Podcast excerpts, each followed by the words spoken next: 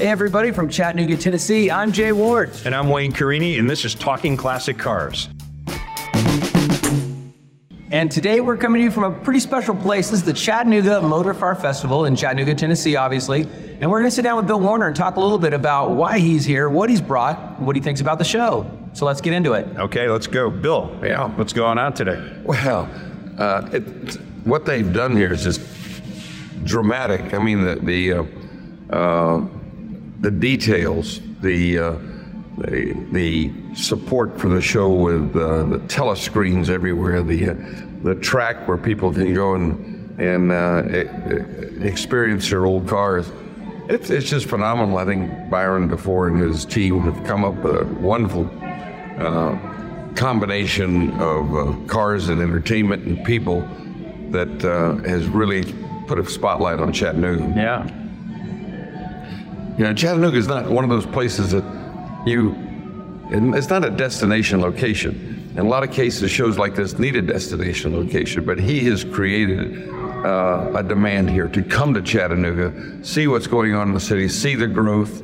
Uh, it's a great town, uh, a lot of excitement, and uh, he's taken it to a, a really high level. Yeah, you know, I, I came here the first year and I've been here all four years now, and every year it just gets better and better and better. Um, last year was kind of a strange thing. So um, Byron and I were standing on the stage during the awards uh, ceremony, and there wasn't very many people in the audience. And, and, and he said, geez, I just can't understand. I said, Alabama is playing Tennessee today. I said, you're not going to get anybody to come to a car show on that day. you Oh, know? and- and that's uh, that's a problem with shows at this time of year. I mean, they've had that problem in Detroit. Yeah. When uh, they they have it during a Michigan State game or a Michigan game.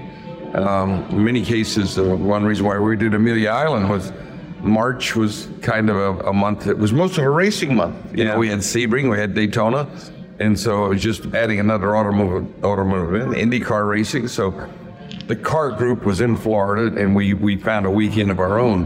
When you're in the fall, you're going to be up against a lot of things. You know, hunting season, football. So that's a challenge. And so, for, for those people that don't re- realize who Bill Warner is, so Bill started the Amelia Island Concours. Um, and uh, how many years, Bill? 27? I did 26 years. 26 years of the Amelia Island Concours. I attended every one. Yes, you did. And, and uh, I, I was very proud to say that. What a wonderful event. Um, and uh, I always tell people that if Bill Warner asked me to stand on my head in the middle of not I-95 in Miami during rush hour, I'd do it and ask questions later. So. Does that, does that apply to Interstate 24 that's out here? I, I 95. It, it, it just speaks to the fact that, you know, when, when you were running the show, you had a vision, and, and the way you got these cars together was when you envisioned these classes, you would just pick up the phone and start calling people Yeah. and telling them to bring those cars. And that's why I think that show worked so well, was you curated it through relationships and friendships. Well, the relationships went back. I- You know, I started with Sports Car Graphic magazine in 1967, shooting races, and then in 1971, Sports Car Graphic kind of folded, and, and 70 then kind of folded, did fold. Um, Road and Track came on, and they were looking for someone to cover the races in the southeast. So I was always around cars, and, and so when it came time to do an Amelia Island Concours, I called my friends like Peter Brock, who put me in touch with uh, Dave Holls and. Uh, uh, uh, Don Sommer and, and at Meadowbrook who told me how to do a show. On Yeah. a Sunday afternoon, they spent three hours with me on the phone. I called uh, Brian Redman, who called Ralph Lauren, and we got some great cars. And so I worked the network that I had built as a as a journalist with Road and Track to move it over to a Concours d'Elegance. Because I'm really not a Concours guy. I don't pick grass out of the tires. You know? Right. Well, I think that's why the show was so so successful and popular is that uh, you had that race car theme to it. And by the way, yeah, you can bring your Packard and your Cadillac too if you wanted to. Yeah. You know, but it was basically put around and, and, and evolved around automobile racing, which was your world. That and uh, I made a point of getting uh, famous drivers in, like Richard Petty, Johnny Rutherford, John Surtees, Dan Gurney. And the thing was, anybody who came to Amelia could meet those folks, shake their hands, get pictures made with them. You couldn't do it in a racetrack. When they were working, they were they were isolated. So the combination was good. And Byron's doing that here. Yes. He, he's brought in, you know, David Hobbs, uh, uh, Brian Redman, uh, Kyle Petty, Uh, Dor- you too, Dorsey you know, Schroeder. Dorsey Schroeder. Yeah. yeah, and, uh, and it's working. So, speaking of this show, I know that you didn't just fly in to check it out. You actually drove a car here from your home. Uh, not really. Uh, I use reliable to bring the car here. At, my, Okay. at my age now, I'm not towing anything. I, I um, last year I went to a show in North Carolina and with a trailer, and after two blowouts and one bent axle, I said to myself, "You know what? I'm just not going to do that." Again. well, tell us what you brought and why you brought it. Um, they asked me to bring uh, a 1971 Ferrari Daytona. Uh, this was an interesting car I bought from Kirk White about 20 years ago, and it had belonged to the vice president of General Motors, who was uh, Chuck Jordan. Well, this the funny story about the car was uh, all the engineers and, and designers at General Motors say, "Why is the boss driving a Ferrari? You know, he should drive a Corvette." And it was it was kind of a, uh, a, a, a tough thing for the, the designers to deal with the fact that the boss loved Ferraris. So Jordan went off to Europe on a trip, Paris Auto Show or something, something I don't know. And while he's gone, they did a Superfly conversion of this car with foam core and tape, and uh, they didn't damage the car at all, but they created a Rolls Royce grille, big spare tires, rocket ship mirrors, a padded rear top, fender skirts, Ben Hur hubs. I mean, the car was totally tasteless. Big chrome pipes coming outside, and they didn't tell him. Of course, he came back from Europe with the head of Volvo Design. Says, "You must see my Ferrari." And opened the door, and there it was, sitting there in all its glory.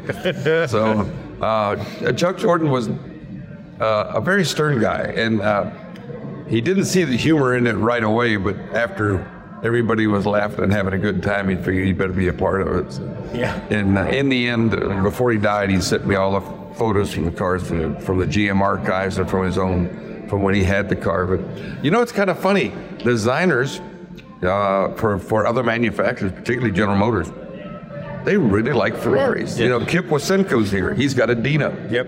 You know, Wayne Cherry has a 275 GTB. Uh, Chuck Jordan had a number of Ferraris. He had a Daytona. He had a Boxer.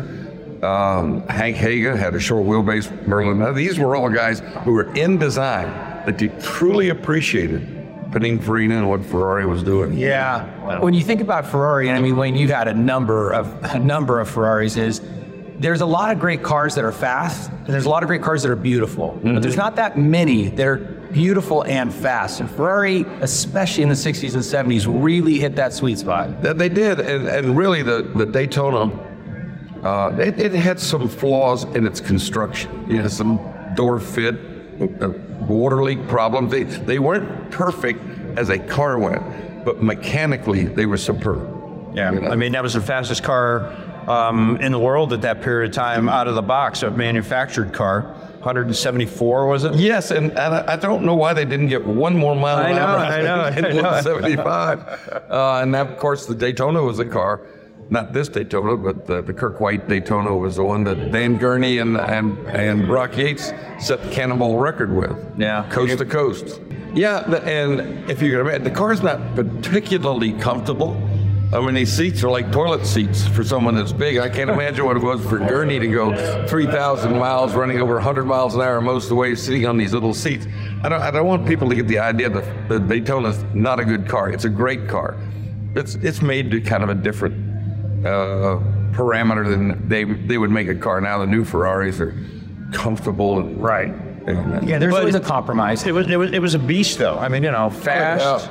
Um, and and it was Daytona. I mean, was was the proving ground, and, and, and maybe that's where the name came from. Well, it did. The press gave it the name. Ferrari never Yeah, called it a right. Daytona. It was just a called 365 GTB. GTB4. And, Yeah. and Ferrari, I thought was pretty cool at the time, and to an extent today. The model number told you what about the car. 365, 365 cent, uh, cubic centimeter per cylinder times 12 gave you the 4.4 liter displacement. GT was Grand Touring. B was Berlinetta, hardtop coupe. Yeah. If it was a four door sedan, it'd be a Berlina. So they figured out which was the male and female cars.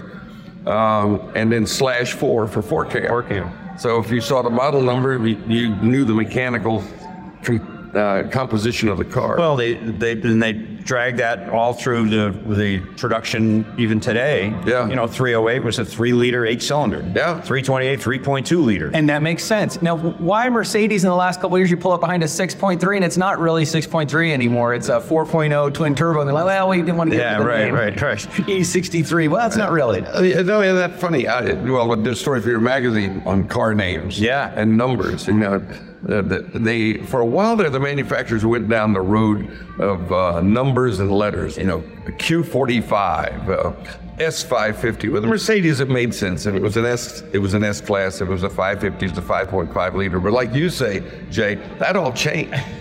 so then uh, now I'm glad to see Cadillacs going back to names, the Lyriq, the Celestiq. And it's kind of interesting. Those uh, those two uh, names end in IQ, and according to the marketing people, that's a subliminal message. If you buy these cars, you have an IQ. I- IQ. Somewhat of an IQ. Well, yes. you have a body temperature anyway. so yeah, it's, whatever it your takes. hand so you can sign the paperwork. That's all we need. That's all you really need. Yeah. But I, you know, I've got a, a one of the last cars uh, that was num- numbers CTSV. Yeah. So I mean, you know, and that's that's a phenomenal Cadillac. I got I've got one of those station wagons. I think is a fabulous. You got six speed, huh? I do. Oh. Nine thousand miles, black, black, and uh, Evil. 2014. Yeah. The last year. Those are unicorns now. Yeah, they are. They are. And you know what? It's kind of funny. They, they had trouble selling those. Yeah. And it, it goes back even back in the 70s. You remember the, the last Buick wagon that had the LT1 Corvette engine? Yes. Couldn't give them away.